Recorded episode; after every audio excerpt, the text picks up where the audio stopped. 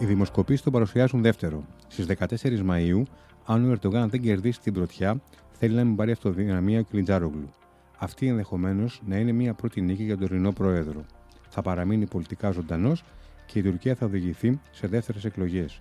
Έτσι, δύο εβδομάδες αργότερα, θα επιχειρήσει να ανατρέψει την είδα του παραμένοντας στον προεδρικό θόκο. Καλώς ήρθατε στο podcast του NewsBiz. Είμαι ο Βίκτορας Μοντσέλη και απέναντί μου στο στούντιο ο κύριος Ιωάννης Βαληνάκης, καθηγητής διεθνών σχέσεων στο Πανεπιστήμιο Αθηνών και πρώην Υφυπουργός Εξωτερικών. Κύριε Βαληνάκη, καλησπέρα. Καλησπέρα, ευχαριστώ για την πρόσκληση. Είναι μεγάλη μας τιμή που είσαστε μαζί μας στο σημερινό επεισόδιο. Πλησιάζουμε, κοντεύουμε στις τουρκικές εκλογές και θα ήθελα να σας ρωτήσω αν πράγματι είναι τόσο κρίσιμες όσο παρουσιάζονται. Είναι πολύ κρίσιμες. Είναι πολύ κρίσιμες γιατί η Τουρκία βρίσκεται σε ένα σταυροδρόμι. Η μενίκη του Ερντογάν θα συνεχίσει την πολιτική που ακολούθησε ο ίδιος ο σημερινός πρόεδρος επί μια εικοσαετία ή θα περάσει πλέον η εξουσία στα χέρια της αντιπολίτευσης που, της οποίας ηγείται ο Κιλιτσντάρογλου. Στην ουσία η μεγάλη διαφορά ανάμεσα στους δύο είναι ο ευρασιατικός προσανατολισμός του Ερντογάν ή αν θέλετε η προσπάθεια της Τουρκίας να αντλήσει όσα μπορεί περισσότερα από τους διάφορους συνασπισμούς γύρω της, από τη Δύση, από τη Ρωσία, από την Κίνα, από τη Μέση Ανατολή, σε αντιστοιχεία με την προτίμηση του Κιλιτσντάρογλου για μια πιο φιλοδυτική πολιτική. Φυσικά δεν θα είναι μεγάλες οι αλλαγές. Απ' την άλλη, επίσης, ο Ερντογάν συμβολίζει μια πορεία προς την συνέχιση της, της εξουσίας. Ερντογάν σημαίνει ε, περισσότερο αυταρχισμό, ε, περισσότερη, αν θέλετε, περισσότερες παραβιάσεις των ανθρωπίνων δικαιωμάτων και της δημοκρατίας στην Τουρκία, ενώ αντίθετα ο Κιλιτσντάρογλου ελπίζει και υπέρ αυτών ότι θα μπορέσουν να γυρίσουν πίσω την Τουρκία σε ένα καθεστώς κοινοβουλευτισμού και όχι προεδρικού συστήματος που εγγυάται περισσότερες ελευθερίες, επιστροφή στα ανθρώπινα δικαιώματα, στο σεβασμό της γυναίκας κτλ. κτλ. Ε, αυτή είναι η βασική αλλαγή, συν σε αυτά να πούμε και το Ισλάμ. Ε, ο Ερντογάν σημαίνει μια κοινωνία τουρκική περισσότερο προσανατολισμένη προς τη θρησκεία, το Ισλάμ, ενώ αντίθετα η ε, νίκη της αντιπολίτευσης σημαίνει μια Τουρκία που θα ξαναγυρίσει στο ε, κοσμικό χαρακτήρα του κράτους ε, που είχε ιδρύσει ο Ατατούρκ και πολλά άλλα βέβαια που θα δούμε στη συνέχεια. Ο Κιλιτσντάρογλου είχε δηλώσει ότι η διαφορά μας μεταξύ ημών και του Ερντογάν είναι αντίστοιχη με τη διαφορά που έχει το μαύρο και το άσπρο. Δηλαδή, όπως μας αναλύσατε και πριν λίγο, είναι πραγματικά τόσο μεγάλες οι διαφορές μεταξύ των δύο προέδρων, υποψήφιων πρόεδρων. Είναι μεγάλες, γιατί πραγματικά η Τουρκία είναι στο σταυροδρόμι της επιλογής ανάμεσα σε, μια δυτική, σε ένα δυτικό πρότυπο κοινωνίας και πολιτικής και από την άλλη μεριά ε, μιας ευρασιατικής χώρας με περισσότερο αυταρχισμό, λιγότερα ανθρώπινα δικαιώματα. Αυτό είναι πράγματι κάτι το ιστορικό για την Τουρκία ε, και ε, οι εκφάνσεις αυτής της επιλογής ε, θα συνοδεύουν ε, την τουρκική κοινωνία για πολλά χρόνια, ιδίως αν ο Ερντογάν καταφέρει να πάει σε άλλη μια πενταετία, που σημαίνει ότι οι τάσεις που είδαμε τα τελευταία είκοσι χρόνια επί Ερντογάν και ιδίως τα τελευταία χρόνια, γιατί η ισχύς του πολλαπλασιάστηκε τις, τα τελευταία χρόνια, αυτή όλη η αλλαγή θα οδηγήσει σε ένα κράτος πιο αυταρχικό, πιο, ε, στρα, πιο πολύ στραμμένο προς την Ευρασία και πιο πολύ ε, ένα κράτος το οποίο θα, θα σέβεται λιγότερο τα ανθρώπινα δικαιώματα, τη δημοκρατία και όλα αυτά σχετικά. Πριν αναλύσουμε τις δημοσκοπήσεις και την επόμενη μέρα στη, στην Τουρκία, να δούμε λίγο τι θα ήθελε η Δύση και τι, θα, και τι συμφέρει τη χώρα μας, την Ελλάδα. Η Δύση φαίνεται να κουράστηκε από τα τρετύπια του, του Ερντογάν, που τη μία έκανε το δύσκολο, τη μία έκανε τον εύκολο, έκανε διαπραγματεύσεις, ε, τους δυσκόλευε. Από την άλλη, ο Κιλιτσντάρογλου έχει δηλώσει ότι θέλουμε να γίνουμε κομμάτι του πολιτισμένου κόσμου. Με αυτόν τον τρόπο, ε, κλείνοντας το μάτι περισσότερο προς τη Δύση. Ποια είναι η δική σας γνώμη? Ναι, ο Κιλιτσντάρογλου πράγματι θέλει να μείνει η Τουρκία μέρος της Δύσης, όπως ήταν παραδοσιακά τις τελευταίες δεκαετίες, εννοώντας μετά τη συνθήκη της Λοζάνης το χίλια εννιακόσια είκοσι τρία. Ο Ερντογάν προσπάθησε να απομακρύνει την Τουρκία από αυτό το πρότυπο. Ο ίδιος αμφισβητεί ε, άμεσα ή έμεσα την ιστορική παρουσία του Κεμάλ Ατατούρκ ως πατέρα της τουρκικής δημοκρατίας. Προσπάθησε να τον αντικαταστήσει στη συνείδηση του τουρκικού λαού και είναι προφανές ότι η Δύση προτιμάει το μοντέλο των Κεμαλιστών, δηλαδή τον Κιλιτσντάρογλου και την Αντιπολιτευτική Συμμαχία, παρά τον Ερντογάν, ο οποίος την δυσκόλεψε τη Δύση όλα αυτά τα τελευταία χρόνια με μια πολιτική πολύ πιο αυτόνομη, πολύ πιο συναλλακτική, πολύ πιο εκβιαστική, πολύ λιγότερο πυθύνια από μια πολιτική που θα ήθελε η Δύση. Αυτό λοιπόν είναι προφανές ότι θα συνεχιστεί αν ο Ερντογάν κερδίσει τις εκλογές, γι' αυτό και η Δύση εμφανώς προτιμά τον Κιλιτσντάρογλου, χωρίς όμως από την άλλη μεριά να έχει δημόσια πάρει θέση πάνω σε αυτό.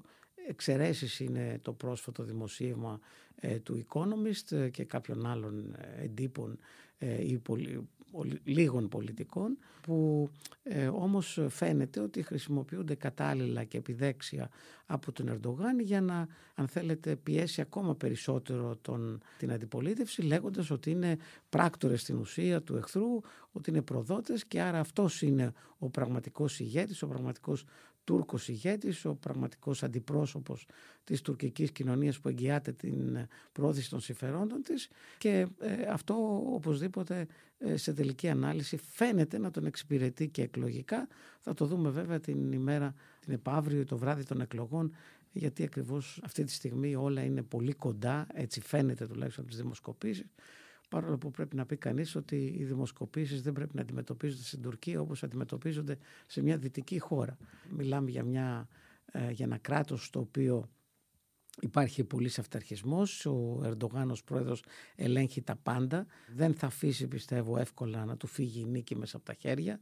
Συνεπώς όλες οι μετρήσεις που γίνονται είναι ένα στοιχείο απλώς το οποίο πρέπει να λάβουμε υπόψη μας και κανείς δεν ξέρει το βράδυ των εκλογών αν η ποια θα είναι η πραγματική βούληση του τουρκικού λαού, αλλά και πώς θα μεταφραστεί αυτή η βούληση σε εκλογικό αποτέλεσμα. Ανάμεσα στο ένα και το άλλο μεσολαβούν διάφοροι παρακρατικοί μηχανισμοί, τους οποίους έχει ήδη θέσει σε λειτουργία το σύστημα Ερντογάν και άρα δεν ξέρουμε καν αν η απόφαση του τουρκικού λαού θα είναι αυτή που θα δούμε την άλλη μέρα στα επίσημα αποτελέσματα. Για νοθεία δηλαδή. Γιατί.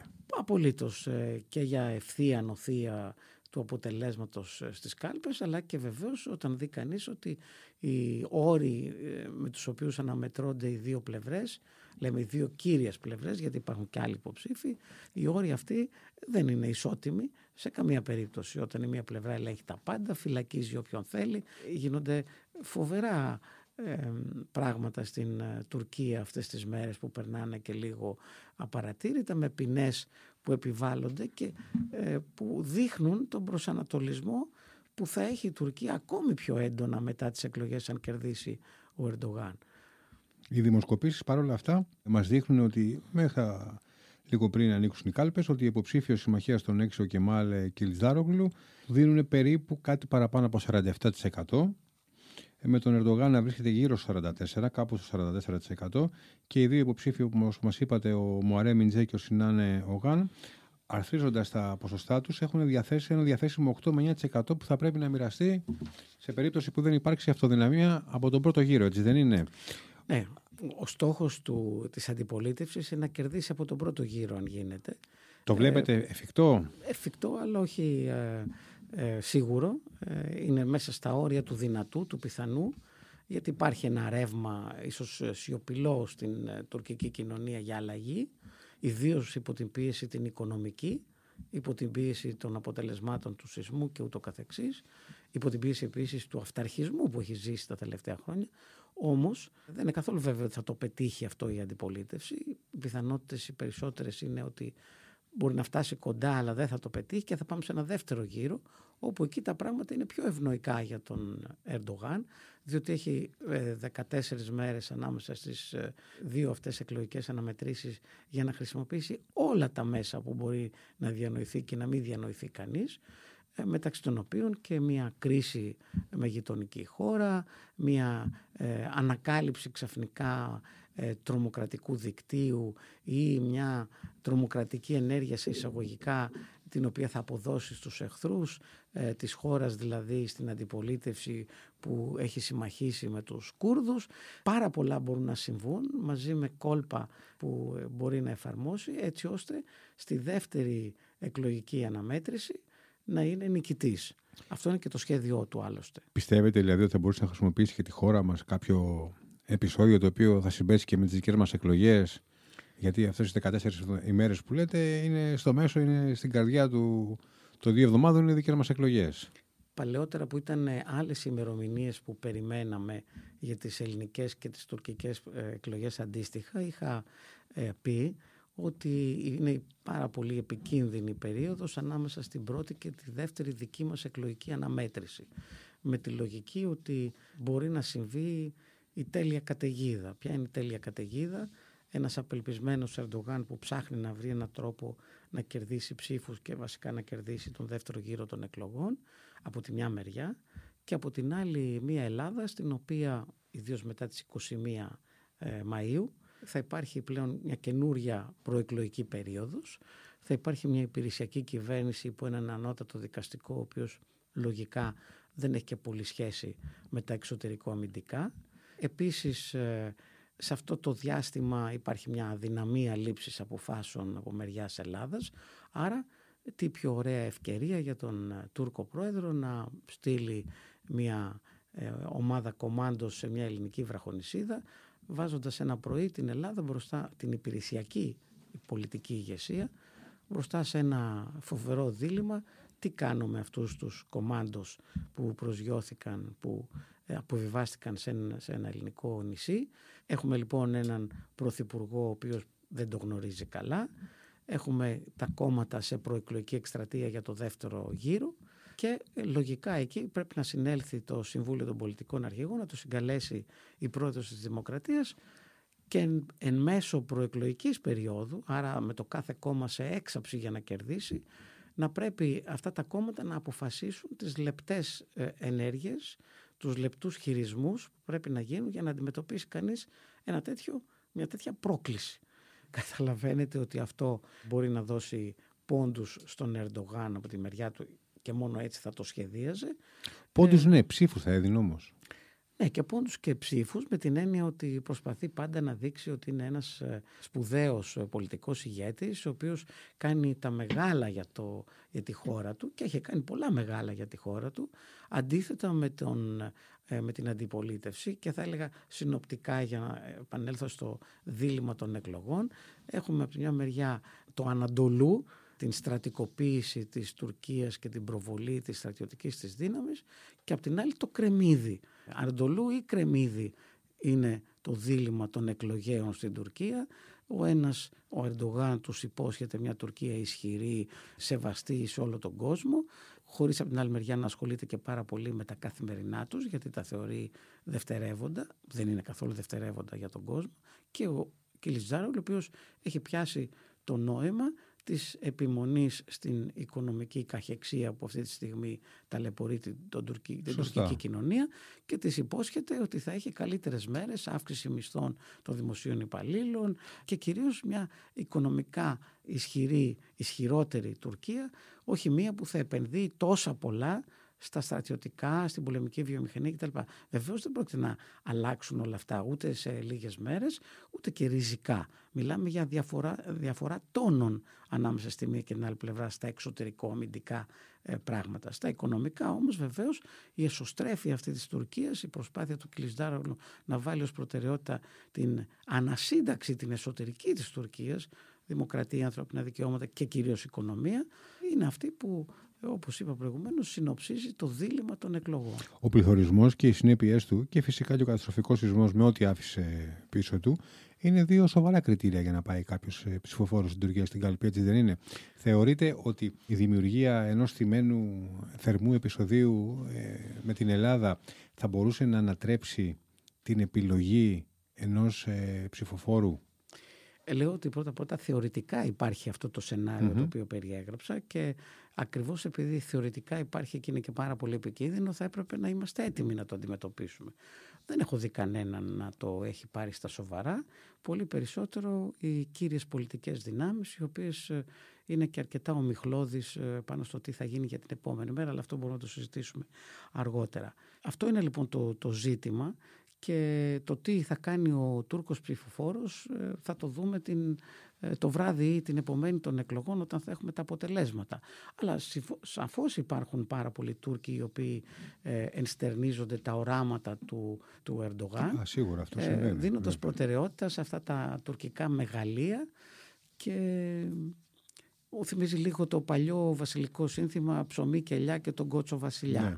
Έτσι, υπάρχει πάντα σε, στο λαό μια τάση να, να, να θέλει κάτι μεγάλο, περιφρονώντας την καθημερινότητα, αλλά υπάρχουν και πολλά που λένε ότι το, το άλλο, η άλλη υπόσχεση της καλύτερης οικονομίας, της ευημερίας και της καλύτερης διακυβέρνησης είναι αυτό που συνήθως τραβάει την προσοχή της πλειοψηφίας. Θα δούμε ποιο από τα δύο οράματα... Θα...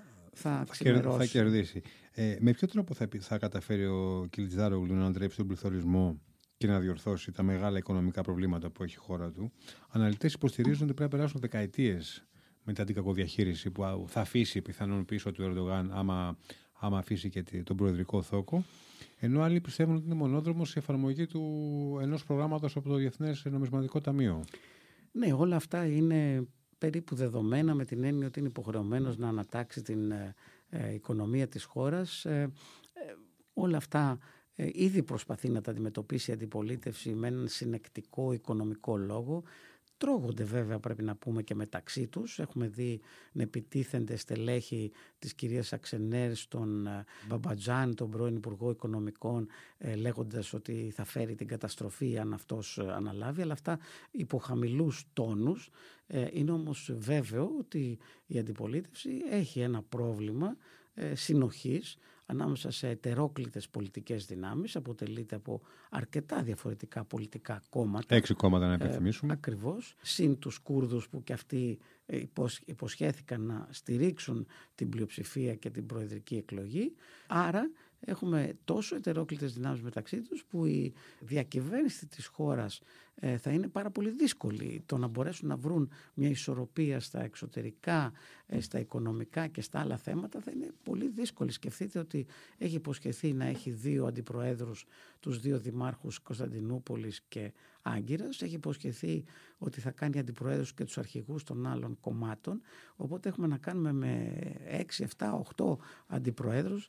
Μόνο από αυτό ε, καταλαβαίνει κανείς ότι θα είναι πάρα πολύ δύσκολη η διακυβέρνηση. Βεβαίως, ο Κιλιτσντάρογλου ε, γινόμενος πρόεδρος θα έχει τις εξουσίες ενός προέδρου και άρα υπάρχει η ελπίδα πολλών ότι θα σύρει πίσω του και τους υπόλοιπους.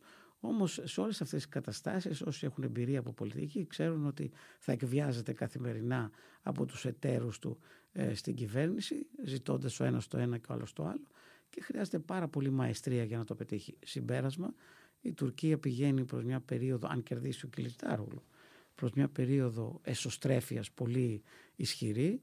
Πρώτα διότι πιστεύω ότι θα αμφισβητηθεί το βράδυ των εκλογών μια νίκη του Κιλιτσντάρογλου, και δεύτερον γιατί δύσκολα θα μπορέσουν να κυβερνήσουν μεταξύ τους ως ομάδα. Θεωρείτε, κύριε Βαληνάκη, τον Κιλιτσντάρογλου χαρισματικό πολιτικό, ή απλά φαίνεται ως μια καλή λύση για τους ίδιους τους Τούρκους μπροστά στον αυταρχισμό του Ερντογάν?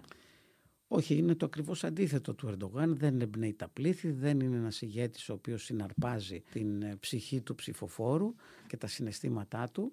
Όμως, από την άλλη μεριά, εμφανίζεται τόσο ο νοικοκύρης που θα βάλει τάξη στο μαγαζί, που θα δώσει στους Τούρκους τα δικαιώματα που τους αφαίρεσε η διακυβέρνηση Ερντογάν, την ελευθερία που χρειάζονται, πολλά κοινωνικά στρώματα, και μιλάμε για τις δημοκρατικές ελευθερίες, για τις ελευθερίες της γυναίκας, τη θέση της γυναίκας στην τουρκική κοινωνία. Έχει και αυτός προβλήματα και σε αυτόν τον τομέα, για παράδειγμα, στο εσωτερικό του συνασπισμού του. Όμως η ελπίδα είναι ακριβώς ότι θα μπορέσει να ενσαρκώσει αυτές τις προσδοκίες, γιατί είναι μετριοπαθής, γιατί είναι ένας άνθρωπος που ακούει, ένας άνθρωπος ο οποίος και από τη φύση της συμμαχίας της οποίας ηγείται θα πρέπει να ακούει τις άλλες πλευρές και άρα να βγάζει ε, ας πούμε συχνά έναν μέσον όρο και όχι την, το αυταρχικό, τον αυταρχικό τρόπο του Ερντογάν, διατάσω και αυτό πρέπει να γίνει. Έχουν υποθεί πολλά για το μέλλον του Ερντογάν και της οικογένειας του σε περίπτωση ήταν στις εκλογές. Από την πιθανότητα να φυλακιστεί μέχρι και ακραία πράγματα για παραδειγματική τιμωρία. Πόσο εύκολο να συμβούν, να συμβεί κάτι από όλα αυτά. Έλεγα... Και μιλάμε για, ένα, συγγνώμη, συντακόπτω, μιλάμε για έναν άνθρωπο όπου είναι το κράτος εδώ και δύο δεκαετίες. Θα έλεγα ότι είναι όλα ανοιχτά. Πράγματι ακούγεται το σενάριο του συμβιβασμού του Ερντογάν προκειμένου να πετύχει την ασυλία του. Υπάρχει η λογική ότι ο Ερντογάν θα αναγκαστεί να δεχθεί την ήττα του. Αυτό βέβαια θα συμβεί κατά τη γνώμη μου μόνο αν είναι πολύ μεγάλη και χτυπητή η διαφορά. Δηλαδή υπάρχει μια μαζική στήριξη της αντιπολίτευσης που από τα νούμερα δεν φαίνεται. Ε, σε κάθε άλλο σενάριο πιστεύω ο Ερντογάν θα αμφισβητήσει το βράδυ των εκλογών την ενδεχόμενη νίκη του Κιλιτσντάρογλου. Άρα υπάρχουν αυτά τα σενάρια. Υπάρχει το σενάριο του Ερντογάν που μένει στην αντιπολίτευση για να πάρει τη ρεβάνς στο μέλλον. Ακούστηκε και αυτό. Θεωρώ πιθανό ότι ο Ερντογάν θα εκπλαγεί αν υπάρξει ε, νίκη του Κιλιτσντάρογλου, όσο θα εκπλαγούμε και πολλοί άλλοι που πιστεύουμε ότι πολύ δύσκολα θα χάσει ο Ερντογάν αυτές τις εκλογές, παρόλο που όλα δείχνουν ότι η αντιπολίτευση για πρώτη φορά είναι σε θέση να τον κερδίσει. Θα μπορούσε να κάτσει στα έδρανα της αντιπολίτευσης. Το θεωρείτε πιθανό? Δεν είναι μια ξένη εικόνα μετά από δύο δεκαετίες ε, απόλυτης κυριαρχίας να και κα... για τον ίδιο. Τι να κάνει? Να κάτσει στα έδρανα της αντιπολίτευσης ο Ερντογάν. Ναι, αυτό το θεωρώ αρκετά απίθανο. Απίθανο δεν είναι. Ε, μπορεί να παραμένει βέβαια ως αρχηγός της αντιπολίτευσης. Είναι από τα απίθανα σενάρια. Είπαμε ότι πιθανό είναι να έρθει σε ένα συμβιβασμό, αλλά το κυριότερο είναι πιστεύω ότι ο Ερντογάν δεν του περνάει από το μυαλό ότι μπορεί να χάσει. χάσει. Διότι έχει βάλει στη, σε λειτουργία διάφορους μηχανισμούς οι οποίοι του υπόσχονται, γιατί έτσι γίνεται πάντα και με, ξέρετε, τους αυτορχικούς ηγέτες, δεν έχουν μια πραγματική εικόνα ε, του τι συμβαίνει, αλλά ε, περιστοιχιζόμενοι από κόλακες και αυλικούς, τους δίνεται η εντύπωση ότι όλα θα πάνε καλά, θα κερδιθεί. Μην ξεχνάμε ότι υπάρχει και ένας νέος παράγοντας που είναι η υγεία του. Άρα ε, πολλά μπορούν να συμβούν με την υγεία του, όσο και αν ε, λένε ότι ξεπεράστηκε η, η, η απουσία του αυτή τριών ημερών από τον προεκλογικό αγώνα. Ή, ακούστηκε ότι ήταν και στημένο επεισόδιο για να συγκινήσει κιόλας. Δηλαδή ναι. τα, τα πάντα ακούγονται. Εντάξει, ναι, δεν το νομίζω τόσο mm-hmm. πολύ. Είναι λογικό ένας άνθρωπος με τόση πίεση Σαφώς. στο πρόγραμμά του να καταβάλλεται κάποια στιγμή. Δεν ξέρουμε αν είναι κάτι μεγαλύτερο ή κάτι λιγότερο από αυτό που ανακοινώθηκε. Αλλά σε κάθε περίπτωση είναι και αυτό ένας παράγοντας για το μέλλον. Βεβαίως και ο Κιλιτσντάρογλου είναι μεγάλης ηλικίας, αλλά αυτά τώρα είναι δευτερεύοντες, δευτερεύοντες παράγοντες σε σχέση με το πολύ βασικό που κατά τη γνώμη μου είναι, που πρέπει να συγκρατήσουμε, ότι το πιθανότερο είναι ότι αν ο Κιλιτσντάρογλου προηγείται, πράγμα απίθανο, εννοώ πάνω από το πενήντα τοις εκατό στον πρώτο γύρο και πάλι το ίδιο στο δεύτερο γύρο, θα έχουμε από τη μεριά του συστήματος Ερντογάν μία προσπάθεια ακύρωσης της νίκης αυτής της αντιπολίτευσης με κάθε τρόπο. Με κόσμο στους δρόμους, με παραστρατιωτικούς δεξιά και αριστερά, με κατάληψη ε, ραδιοσταθμών και καναλιών, ε, με κυρίως ε, ένα αφήγημα που ήδη έχει αρχίσει ο Υπουργός Εσωτερικών Σοηλού να διακηρύσει, ότι δηλαδή είναι όλα αυτά ένα πραξικόπημα της Δύσης που θέλει να κρατήσει, θέλει να βάλει την αντιπολίτευση στο, στην εξουσία και να ρίξει τον Ερντογάν. Όλα αυτά θα παίξουν πάρα πολύ δυνατά από το βράδυ των εκλογών, σε περίπτωση, επαναλαμβάνω, που ο Κιλιτσντάρογλου προηγείται δυνατά, δηλαδή φτάνει κοντά στο πενήντα τοις εκατό ή κερδίζει την εξουσία. Κάθε προσπάθεια θα γίνει από τη μεριά τους για να κερδίσουν τις εκλογές μετά από δεκατέσσερις μέρες. Κύριε Βαληνάκη, άμα η Ελλάδα έχει τη δυνατότητα να επιλέξει ποιος θα είναι ο επόμενος πρόεδρος, τι θα, τι θα έπρεπε να, να κάνει? Να επιλέξει το, το γνωστό και προκλητικό Ερντογάν που τον γνωρίζει όμως και τον προβλέψουμε ίσως, ή να πάει στο, στην έλευση του, του νέου, στο άγνωστο? Ένα, είναι πολύ δύσκολο ερώτημα. Θα πω πρώτα ότι η Δύση προφανώς προτιμά εκατό τοις εκατό σχεδόν τον Κιλιτσντάρογλου. Σε αυτό δεν υπάρχει αμφιβολία, όσο και αν έτσι προσπαθεί φαίνεται να το κρύψει Και είναι λογικό, γιατί θεωρούν ότι θα ακολουθήσει μια φιλοδυτική πολιτική έναντι του Ερντογάν που κάνει τα δικά του. Πάμε μετά στην επίσημη Ελλάδα. Η επίσημη Ελλάδα δεν έχει εκφραστεί και καλά κάνει. Πιστεύω σωστά δεν έχει εκφραστεί. Το ίδιο και η αντιπολίτευση.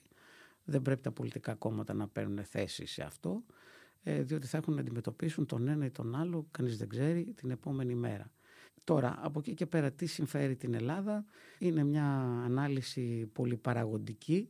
Θα έλεγα πρώτα-πρώτα ότι δεν θα είναι εύκολο να κερδίσει, όπως είπα προηγουμένως, ο Κιλιτσντάρογλου. Και αν κερδίσει ο Κιλιτσντάρογλου, θα έχουμε μια περίοδο εσωτερικής αναταραχής στην Τουρκία πολύ μεγάλης.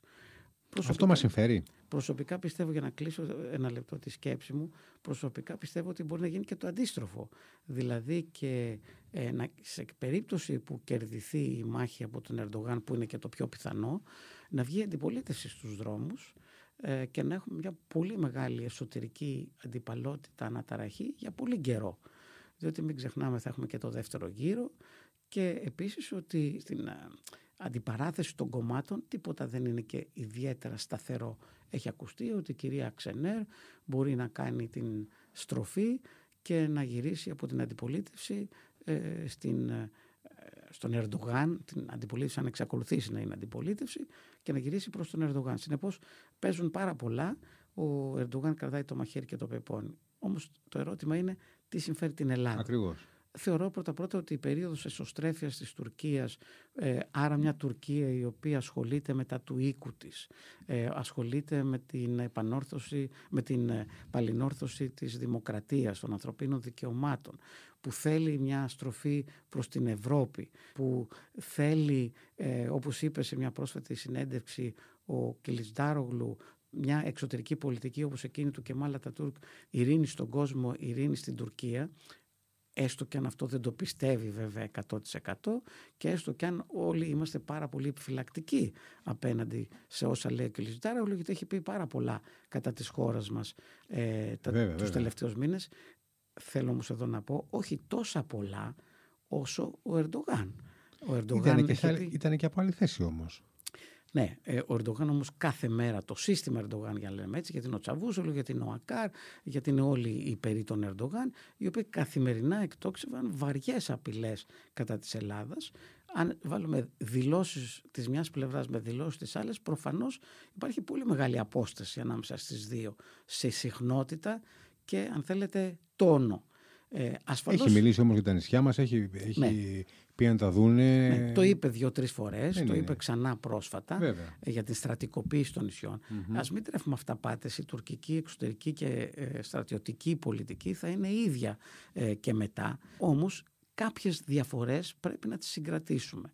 Για να το πω όπως μου το είπε ε, ένας, μία συνεργάτης μου πρόσφατα, είναι σαν να έχεις μπροστά σου μία, δύο θάλασσες. Η μία θάλασσα είναι γεμάτη υφάλους, νάρκες και καρχαρίες, και, και η άλλη είναι άγνωστη.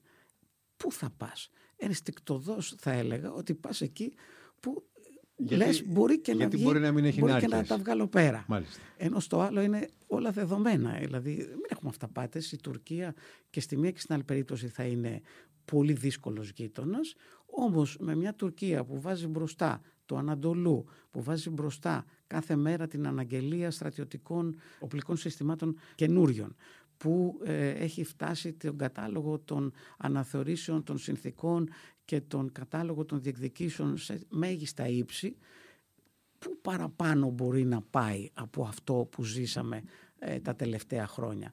Έχεις μια ελπίδα ότι θα υπάρξει κάτι διαφορετικό. Και εδώ θα λέγω ότι παίζει ρόλο βεβαίως και η Δύση. Γιατί εδώ είναι ένα κέριο για μένα συστατικό του τι συμφέρει την Ελλάδα. Η Δύση θα συγκρατεί καλύτερα, πιο αποτελεσματικά τον Ερντογάν από μια περιπέτεια, ή η Δύση θα συγκρατεί πιο αποτελεσματικά τον Κιλιτσντάρογλου? Νομίζω θα συγκρατεί πιο εύκολα τον Κιλιτσντάρογλου, γιατί είναι μέρος αυτής της Δύσης, ενώ ο Ερντογάν είναι πολύ πιο απαιτητικός. Θα έλεγα ότι αν προσπαθήσει, θα το έλεγα πολύ, πολύ πιο, αν θέλετε, κατανοητά πριν από λίγους μήνες, αν προσπαθούσε ο Μπάιντεν να πάρει τηλέφωνο σε μια κρίση τον Ερντογάν, ο Ερντογάν δεν θα του σήκωνε το τηλέφωνο. Άρα σε μια τέτοια δύσκολη κατάσταση θέλεις κάποιον που μπορεί να βοηθήσει. Όμως, και εδώ είναι το πιο σημαντικό για μένα από όλα αυτά που είπαμε, Όλα εξαρτώνται από εμάς. Το τι συμφέρει εμάς εξαρτάται πώς εμείς προετοιμάζουμε το μέλλον. Ε, έλεγα προμηνών ότι είχαμε με, τις, με τους σεισμούς στην Τουρκία μια πολύ μεγάλη ευκαιρία ως χώρα να ανασυντάξουμε τις δυνάμεις μας, το μυαλό μας και να σκεφτούμε εν ώψη αυτής της περίοδου εσωστρέφειας που αντιμετωπίζει η Τουρκία, τι είναι αυτό που μπορούμε εμείς να κερδίσουμε στην διαπραγματευτική μας θέση ε, έναντι της Τουρκίας, μέχρι την ημέρα που η Τουρκία θα επιστρέψει από την εσωστρέφεια, την αναγκαστική λόγω των σεισμών και τώρα λόγω των εκλογών, σε μια ε, εξωστρεφή και πάλι πολιτική, είτε με τόνους Ερντογάν πολύ πιο επιθετικούς πιστεύω, αλλά είτε με τόνους ε, Κιλιτσντάρογλου λιγότερο επιθετικούς, αλλά πάντως επιθετικούς. Ε, αυτό είναι λοιπόν δική μας δουλειά, να βρούμε πώς θα προλάβουμε αυτό που όλοι υποψιαζόμαστε, αλλά κανείς δεν σκέφτεται, κανείς, λίγοι σκέφτονται σε βάθος, δηλαδή την προσπάθεια που θα ξεκινήσουν οι Ηνωμένες Πολιτείες, οι Γερμανοί ή και άλλοι τρίτοι μετά τις εκλογές να μας κάνουν να τα βρούμε, για να το πω έτσι λαϊκά, με την Τουρκία. Έρχεται μια προσπάθεια πολύ, αν θέλετε, ισχυρή Της, των Ηνωμένων Πολιτειών με τη μία ή με την άλλη κατάσταση στην Τουρκία και με τη μία ή την άλλη κατάσταση στην Ελλάδα, μια προσπάθεια να μπορέσουν οι Έλληνες, η Ελλάδα και η Τουρκία να βρουν ένα μόντους βιβέντι. Μπορεί να είναι απλά μια διαχείριση τριών ή τεσσάρων προβλημάτων, μπορεί να είναι και μια εφόλιστης ύλης μεσολάβηση που προφανώς προτιμούν οι Ηνωμένες Πολιτείες και η Δύσης να τελειώνουν σε εισαγωγικά με τα ζητήματα τα ελληνοτουρκικά και το κυπριακό. Και εγώ δεν βλέπω ε, την ελληνική πλευρά να προβληματίζεται για το ποιες θα είναι αυτές οι προτάσεις που θα μας έρθουν, που πιστεύω ότι όσοι παρακολουθούμε ξέρουμε ποιες θα είναι, και να μην προβληματίζεται κυρίως μήπως πρέπει, και αυτό προσωπικά υποστηρίζω, να βγούμε εμείς με τις δικές μας προτάσεις, λέγοντας εμείς δεχόμαστε το α, το β, το γ και όχι το ψ, το ω και το κ. Ε, αυτό είναι λοιπόν το οποίο για μένα είναι το κυριότερο για να απαντήσουμε στο ερώτημα αν μας συμφέρει ο Ερντογάν ή ο Κιλιτσντάρογλου. Σε κάθε περίπτωση πρέπει να έχουμε έτοιμες τις δικές μας απόψεις μέχρι πού θα πάμε όταν θα έρθουν να μας, να μας προτείνουν αυτές τις λύσεις. Και όταν βλέπω κάποιες διαρροές δεξιά και αριστερά με διάφορους που βγαίνουν και προτείνουν ορισμένες θέσεις, όχι και πάρα πολύ μέσα στην γνωστή γραμμή, και βλέπω επίσης και τα δύο κόμματα να σιωπούν για το τι επαγγέλλονται στα ελληνοτουρκικά την επόμενη μέρα, ειδικά το πρόγραμμα της Νέας Δημοκρατίας του κόμματός μου με τρόμαξε με τις τέσσερις πέντε σειρές που έχει όλες και όλες. Βέβαια σε όλα είναι φιδωλή η σημερινή κυβέρνηση στο προεκλογικό της πρόγραμμα, αλλά επειδή εγώ έχω διαβάσει και το προεκλογικό της πρόγραμμα το δεκαεννιά, έχω διαβάσει και τις προγραμματικές δηλώσεις του Πρωθυπουργού το δεκαεννιά, έχω ζήσει όλα αυτά και αναλύσει που έγιναν από τότε, βλέπω, όταν βλέπω τέσσερις πέντε γραμμές στο πρόγραμμα με μία απλή αναφορά σε ένα στόχο ισχυρής Ελλάδας και σε επανάληψη πέντε δέκα πραγμάτων που έχουν γίνει, χωρίς να λέγεται τίποτα για το πώς θα λύσουμε το μεγάλο μας πρόβλημα που είναι τα, η Τουρκία, πραγματικά ε, ανησυχώ. Βεβαίως υπάρχει και μια καλή ανάγνωση που ε, καλό είναι να τη συγκρατήσουμε, που λέει ότι θέλω να έχω τα χέρια μου ανοιχτά, έχω πει κατά καιρούς τις κόκκινες γραμμές μου. Εγώ δεν έχω καταλάβει ποιες είναι οι κόκκινες γραμμές μας. Ε, κάποια στιγμή ήταν η κυριαρχία, δηλαδή το έδαφος και τα κυριαρχικά δικαιώματα, άλλες φορές ήταν μόνο η κυριαρχία, δηλαδή μόνο το έδαφος, ξεχνάγαμε ε, τα κυριαρχικά δικαιώματα, και όταν λέμε κυριαρχικά δικαιώματα, για να το καταλαβαίνει όλος ο κόσμος, μιλάμε για την υφαλοκρηπίδα και κυρίως την ΑΟΣ, διότι αυτό είναι το βασικό θέμα για μένα. Υποστηρίζω εδώ και καιρό ότι ήταν λάθος, είναι λάθος η, η υπερτίμηση των δώδεκα μιλίων και η υποτίμηση της ΑΟΣ. Αντίστροφα είναι τα πράγματα. Η ΑΟΣ είναι πολύ πιο σημαντική για την Ελλάδα και όχι τα δώδεκα μίλια, χωρίς αυτό να σημαίνει ότι βέβαια παρετούμαστε από το στόχο αυτό, κάθε άλλο. Αλλά θέλω να πω ότι έχεις μια φαρέτρα και μια σειρά από επιχειρήματα με τα οποία θα προσέλθεις αν ξεκινήσουν πάλι συνομιλίες διερευνητικές ή κάτι άλλο, ε, όπως φαντάζομαι. Το πρόβλημά μας είναι ότι δεν έχουμε Ε, σαφή στρατηγική, και όταν δεν έχεις σαφή στρατηγική θα έρθουν πολύ απλά οι ξένοι ε, να πούνε τι λέει η Τουρκία, δέκα προτάσεις, τι λέει η Ελλάδα, μία πρόταση. Ε, Ποια είναι η μέση οδός μεταξύ του ένα και του δέκα, είναι το τέσσερα, το πέντε, το έξι. Άρα θα γύρει πλάστικα. Δεν δε χρειάζεται πολύ μυαλό για κάποιον που ξέρει από διαπραγματεύσεις να καταλάβει τι mm-hmm. συμβαίνει. Θα ήθελα βέβαια να σημειώσω ότι τα μεγαλύτερα προβλήματα που έχει δημιουργήσει η Τουρκία τα τελευταίες δεκαετίες έχουν γίνει με κεμαλιστές στην εξουσία. Έτσι δεν είναι? Όπως ήταν με, τον, με την Τσιλέρ στα Ήμια και με τον Ετσεβίτ στην Κύπρο. Ναι, αυτό είναι συζητήσιμο, γιατί νομίζω τα, τα μεγαλύτερα προβλήματα της Ελλάδας είναι η τελευταία τετραετία, πενταετία, εξαετία, δηλαδή από το δύο χιλιάδες δεκαέξι και μετά, που ο Ερντογάν πλέον απασφάλισε και αντιμετωπίζει την πιθανότητα μιας σύγκρουσης στρατιωτικής με την Ελλάδα ως, ως πιθανότητα, ως πιθανό στόχο της τουρκικής πολιτικής, και δεν είναι κάποιος ο οποίος θα σταματήσει μπροστά στην προοπτική μιας στρατιωτικής σύγκρουσης. Αυτό είναι για μένα το πιο επικίνδυνο από όλα.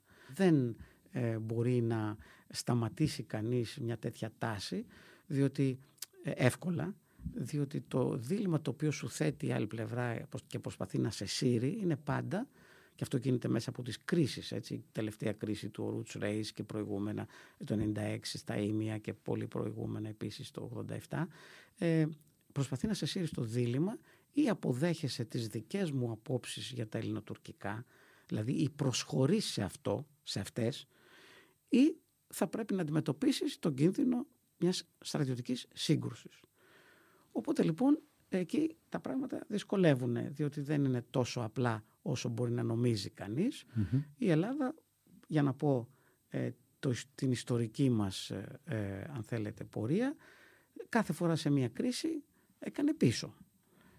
Μπροστά στο, στην επιλογή του να κλιμακώσει και να πάμε σε στρατιωτική σύγκρουση, προτίμησε μια διπλωματική ε, διευθέτηση, η οποία όμως διπλωματική διευθέτηση εμπεριείχε και στοιχεία υποχώρησης. Στην αρχή λέγαμε ότι, το Αιγαίο, ε, ότι στο Αιγαίο η Τουρκία δεν έχει καθόλου δικαιώματα υφαλοκρηπίδας και ΑΟΣ, πέρα από τα παράλια της, μετά είπαμε έχει λίγα ακόμα. Μετά δεχθήκαμε ότι το Ανατολικό Αιγαίο είναι περιοχή επίδικη για την οποία πρέπει να γίνουν διαπραγματεύσεις, ενώντας έξω φυσικά από τα έξι μίλια. Και φτάσαμε στο δύο χιλιάδες είκοσι ε, με το Ρούτς Ρέις να δεχθούμε ότι τα ελληνικά δικαιώματα στην Ανατολική Μεσόγειο, αυτή τη φορά γιατί εκεί έγινε η κρίση, ε, δεν πάνε πέρα από τα έξι μίλια ε, των ακτών της Κρήτης και της Δεκανήσου. Τουλάχιστον έτσι όπως διατυπώθηκε, το μήνυμα προς την Τουρκία είναι κάντε ό,τι θέλετε, αλλά μην ξεπεράσετε τα έξι μίλια. Και έτσι έγινε. Επίσης, μετά από την κρίση του είκοσι είκοσι, η Ελλάδα αποδέχθηκε ότι ο λεγόμενος χάρτης της Σεβίλης είναι ένας ιδιωτικός χάρτης. Ο χάρτης της Σεβίλης, αυτός που κυκλοφορεί στο διαδίκτυο ως η ελληνική διεκδίκηση θαλασσίων ζωνών, γιατί ποτέ, μα ποτέ, η Ελλάδα δεν έχει καταθέσει ένα χάρτη, είχε περιγράψει τι διεκδικεί στην Ανατολική Μεσόγειο, και χωρίς μια τέτοια περιγραφή απορώ πώς μπορεί να προσέρχεται κανείς σε συζητήσεις που υποτίθεται ότι γίνονται για την οριοθέτηση αυτής της ΑΟΣ. Εν πάση περιπτώσει λοιπόν έρχεται και λέει ότι αυτός ο χάρτης που κυκλοφορεί, ο χάρτης της Σεβίλης που έγινε με ευρωπαϊκά λεφτά για λογαριασμό οργάνων της Ευρωπαϊκής Ένωσης, είναι ένας ιδιωτικός χάρτης. Κάτι που είχε ζητήσει επιμόνως η τουρκική πλευρά, που συνέχεια, αν θυμάστε, ο Τσαβούσογλου υπογράμμιζε, και έρχεται η Ελλάδα από μόνη της με επίσημη επιστολή στον ΟΗΕ και λέει αυτός ο χάρτης δεν με εκφράζει, είναι, δεν εκφράζει τις απαιτήσεις μου, δεν εκφράζει τις θέσεις μου, είναι απλώς ένας ιδιωτικός χάρτης. Όταν λοιπόν έχεις τέτοια αποτελέσματα μετά από κάθε κρίση, ογδόντα επτά, ενενήντα έξι, δύο χιλιάδες είκοσι, δυστυχώς το ίδιο σχήμα κάθε φορά ακολουθείται με αλφαγιώτα, τότε κανείς πραγματικά αρχίζει να έχει, αν θέλετε, δεύτερες σκέψεις για το πώς θα αντιμετωπίσουμε ένα τέτοιο επεισόδιο μεθαύριο, που πλέον σίγουρα με τον Ερντογάν, πιθανόν και με τον Κιλιτσντάρογλου, θα είναι περίπου ότι ή παίρνετε αυτά τα όπλα τα, με τα οποία έχετε, τα οπλικά συστήματα με τα οποία έχετε εξοπλίσει τα νησιά του Ανατολικού Αιγαίου παρανόμως εισαγωγικά κατά την Τουρκία σε σχέση με τις συνθήκες της Λοζάνης και, της, και των Παρισίων, ή θα έρθω να τα πάρω μόνος μου. Τους τελευταίους μήνες πριν από το σεισμό είχαμε πολλές τέτοιες δηλώσεις τουρκικές και όπως φαίνεται αναδρομικά τώρα, κρίνοντας την περίοδο εκείνη από τους ίδιους τους χειριστές του ελληνικού κράτους υπήρχε οπωσδήποτε μια πολύ σοβαρή ανησυχία. Εκ των υστέρων το μαθαίνουμε mm-hmm. αυτό από τις δηλώσεις τους. Ε, άρα λοιπόν ε, τα πράγματα δεν Μα είναι... δεν είχε ξεκαθαριστεί ότι θα υπήρχε μια ολοκληρωτική απάντηση και δεν θα ήταν ένα μεμονωμένο ε, γεγονός ε, σε οποιοδήποτε σημείο της χώρας γινόταν κάτι τέτοιο. Αυτό από λέει, την πλευρά μας. Αυτό λέει η στρατηγική μας και αυτό πρέπει επισήμως να λέμε. Δεν υπάρχει αμφιβολία. Εμείς ως αναλυτές μπορούμε να αναρωτηθούμε και ως μελετητές αν ε, το ίδιο, μήπως το ίδιο λέγαμε κάθε φορά ογδόντα επτά, ενενήντα έξι, δύο χιλιάδες είκοσι πριν από την κρίση και τι συνέβη στη συνέχεια. Είμαστε μια κοινωνία η οποία έχει μια ασυμμετρία και ως κράτος έχουμε μια ασυμμετρία με την Τουρκία. Είμαστε μια χώρα φιλιρινική, φιλοευρωπαϊκή, η οποία βεβαίως είναι διατεθειμένη να πολεμήσει ε, για την πατρίδα και για τα σύνορα. Τα σύνορά μας, όμως δεν είναι το ίδιο με μια Τουρκία η οποία είναι επιθετική, η οποία θεωρεί τον πόλεμο ως ένα εργαλείο πολιτικής, το έχει αποδείξει, είναι πολεμοχαρής κοινωνία, το βλέπουμε συνεχώς, εξαιρετικά εθνικιστική. Άρα ε, καλό θα ήταν να μην φτάσουμε σε, τέτοια, σε τέτοιες δύσκολες καταστάσεις και αυτό ακριβώς είναι που υπογραμμίζω ότι αν κανείς προληπτικά κινηθεί με διπλωματικά μέσα τα οποία πρέπει να ενισχυθούν με διπλωματικές εκστρατείες αν θέλετε και με κάποιους εκβιασμούς σε γείτονες, σε, συγγνώμη, σε εταίρους και συμμάχους που δεν το κάναμε ποτέ. Άκουσα και την περίφημη φράση ότι η Ελλάδα είναι μια χώρα που δεν ασκεί ιδιωτελή πολιτική. Μα Ε, όλα τα κράτη ασκούν ιδιωτελή πολιτική. Και μας λένε όλα τα κράτη. Μα το ότι... ξέρετε πολύ καλά και εσείς και οι εκβιασμοί είναι μέσα στο παιχνίδι της διπλωματίας. Απλώς υπάρχουν χοντροί εκβιασμοί οι οποίοι καμιά φορά γυρίζουν μπούμεραγκ και υπάρχουν και λεπτοί ε, εκβιασμοί τους οποίους δεν τους μαθαίνουμε συνήθως και άρα εκεί ε, είναι παραγωγικοί. Έτσι, λοιπόν, άρα εδώ θέλει πάρα πολύ προσοχή γιατί αυτά όλα πρέπει να γίνουν προληπτικά. Πρέπει να μην φτάσουμε σε τέτοιες εξελίξεις και για να το κάνουμε αυτό θέλει δουλειά και αυτό που λέω είναι ότι ανησυχώ διότι δεν τη βλέπω αυτή τη δουλειά να γίνεται διότι και όλα τα κόμματα έχουν βυθιστεί σε μια προεκλογική εκστρατεία έτσι, βιτριολική εκ των πραγμάτων έτσι είναι στη δημοκρατία ενώ η άλλη πλευρά όπως είπαμε και πριν όποιος και αν κερδίσει μικρή θα είναι η διαφορά. Πάντως, στην παρά, εξωτερική τη πολιτική. Παρά, ναι, παρά τη μικρή διαφορά προσωπικά πιστεύω ότι Ε, μια περίοδος αστάθειας στην Τουρκία μας βοηθάει, αν και εμείς έχουμε το μυαλό μας για να, να την εκμεταλλευτούμε, να την αξιοποιήσουμε. Και να την αξιοποιήσουμε. Ε, διπλωματικά δεν εννοώ να Σωστά. κάνουμε καμιά στρατιωτική κίνηση ή κάτι που ε, θα, θα πυροδοτούσε ε, την έκρηξη μεταξύ Ελλάδας και Τουρκίας. Υπάρχουν πάρα πολλά που μπορείς να κάνεις με την Αίγυπτο, με τη Λιβύη, με τους Ευρωπαίους, ε, τα οποία δεν γίνονται. Και χάνουμε έδαφος, χάνουμε ευκαιρίες, οι οποίες την επόμενη μέρα δεν θα μπορούμε να τις κάνουμε. Διότι ας μην ξεχνάμε ότι στο σενάριο που κερδίζει ο Κιλιτσντάρογλου, γι' αυτό λέω ότι όλα εξαρτώνται και από εμάς πώς θα αξιοποιήσουμε τον έναν ή τον άλλο νικητή. Όλα αυτά που λέει ο Κιλιτσντάρογλου, την επόμενη μέρα θα, τα, θα πάρει την υποστήριξη της Δύσης. Άρα λοιπόν, εμείς πρέπει να προλάβουμε στο ένα σενάριο που ο Ερντογάν κερδίζει να έχουμε εξασφαλίσει τη στήριξη της Δύσης απέναντι στα πιο δύσκολα σενάρια. Μιας τουρκικής επίθεσης, για παράδειγμα. Και στην άλλη περίπτωση που κερδίζει ο Κιλιτσντάρογλου, που αυτό το σενάριο για μένα είναι λιγότερο πιθανό της επίθεσης, και αυτό είναι σημαντικό όταν συζητάμε τις διαφορές ανάμεσα στον ένα και τον άλλο, να έχουμε καταφέρει η, Τουρκία, η Δύση να μην κάνει το, ε, την μεσολάβηση και τη συμφωνία μεταξύ Ελλάδας και Τουρκίας σε βάρος μας. Άρα πρέπει να κινηθούν προληπτικά και να πούμε ότι εμείς αποδεχόμαστε. Όπως είπα προηγουμένως, το Α και το Β, αλλά όχι ότι θέλετε εσείς να μας σερβίρετε. Αυτό λοιπόν γίνεται με μια προληπτική διπλωματία και όχι απλά κάθεσαι και περιμένεις τι θα έρθει ο κύριος Μπλίνκεν ε, να σου φέρει μετά τις εκλογές, που είναι βέβαιο, ε, για να το πω και να το καταλάβει όλος γιατί θα επιταχυνθούν οι εξελίξεις, ότι επειδή υπάρχει μια ενεργειακή πίεση μεγάλη και όλοι ενδιαφέρονται για την ενέργεια στην Ανατολική Μεσόγειο λόγω του πολέμου της Ουκρανίας και της ανάγκης απεξάρτησης από τη, το ρωσικό, τους ρωσικούς υδρογονάνθρακες, ε, αυτές οι περιοχές που πριν από λίγο καιρό δεν τους ενδιέφεραν, τώρα τους ενδιαφέρουν. Θέλουν να λύσουν λοιπόν τα προβλήματα της Ανατολικής Μεσογείου και εδώ το θέμα είναι πώς κινείσαι εσύ για να κερδίσεις μέσα σε αυτό το καινούργιο παιχνίδι. Και ακούω κάτι, ε, συγγνώμη, αφελείς απόψεις να κάνουμε λέει, μια, μια διεθνή συνδιάσκεψη της Ανατολικής Μεσογείου πάντα, ξέρετε, όσοι δεν έχουν ιδέες προτείνουν διαδικασίες. Να κάνουμε όλοι μαζί μια συζήτηση, μα αυτό δεν είναι λύση και δεν μπορεί να υπάρξει μια τέτοια ε, πολυμερής διάσκεψη, γιατί υπάρχει το πρόβλημα της Κύπρου στη μέση που δεν την αναγνωρίζει η Τουρκία. Και δεν συμφέρει και την Ελλάδα. Ε, άρα λοιπόν υπάρχει πίεση. Οι Αμερικανοί και οι Δύση ενδιαφέρονται να λύσουν αυτά τα προβλήματα. Έχουν κουραστεί, έχουν φοβηθεί, υπογραμμίζω, τον τελευταίο καιρό με τον Ερντογάν ότι μπορεί να προχωρούσε και σε στρατιωτικές επιχειρήσεις κατά της Ελλάδας. Παίρνουν στα σοβαρά πολλές από τις απειλές του. Θυμίζω πρόσφατα και την άποψη του Ρουμπινί που χάθηκε λίγο στα ελληνικά μέσα, που είπε ότι φοβάται ότι η Τουρκία θα επιχειρήσει κάτι εναντίον της Ελλάδας για να, αν θέλετε, στραμπουλήξει το χέρι μας. Όλα αυτά λοιπόν είναι σενάρια τα οποία πρέπει να έχουμε στο μυαλό μας και επαναλαμβάνω, σε όλα αυτά χρειάζεται στρατηγική, χρειάζεται προετοιμασία, χρειάζεται να ξέρεις που θέλεις να πας, με ποιους συμμάχους θα ζητήσεις, από ποιους συμμάχους θα πάρεις τι, και όχι αυτό που λέμε έχουμε συμμαχίες έτσι παντός καιρού. Μα δεν υπάρχουν συμμαχίες παντός καιρού.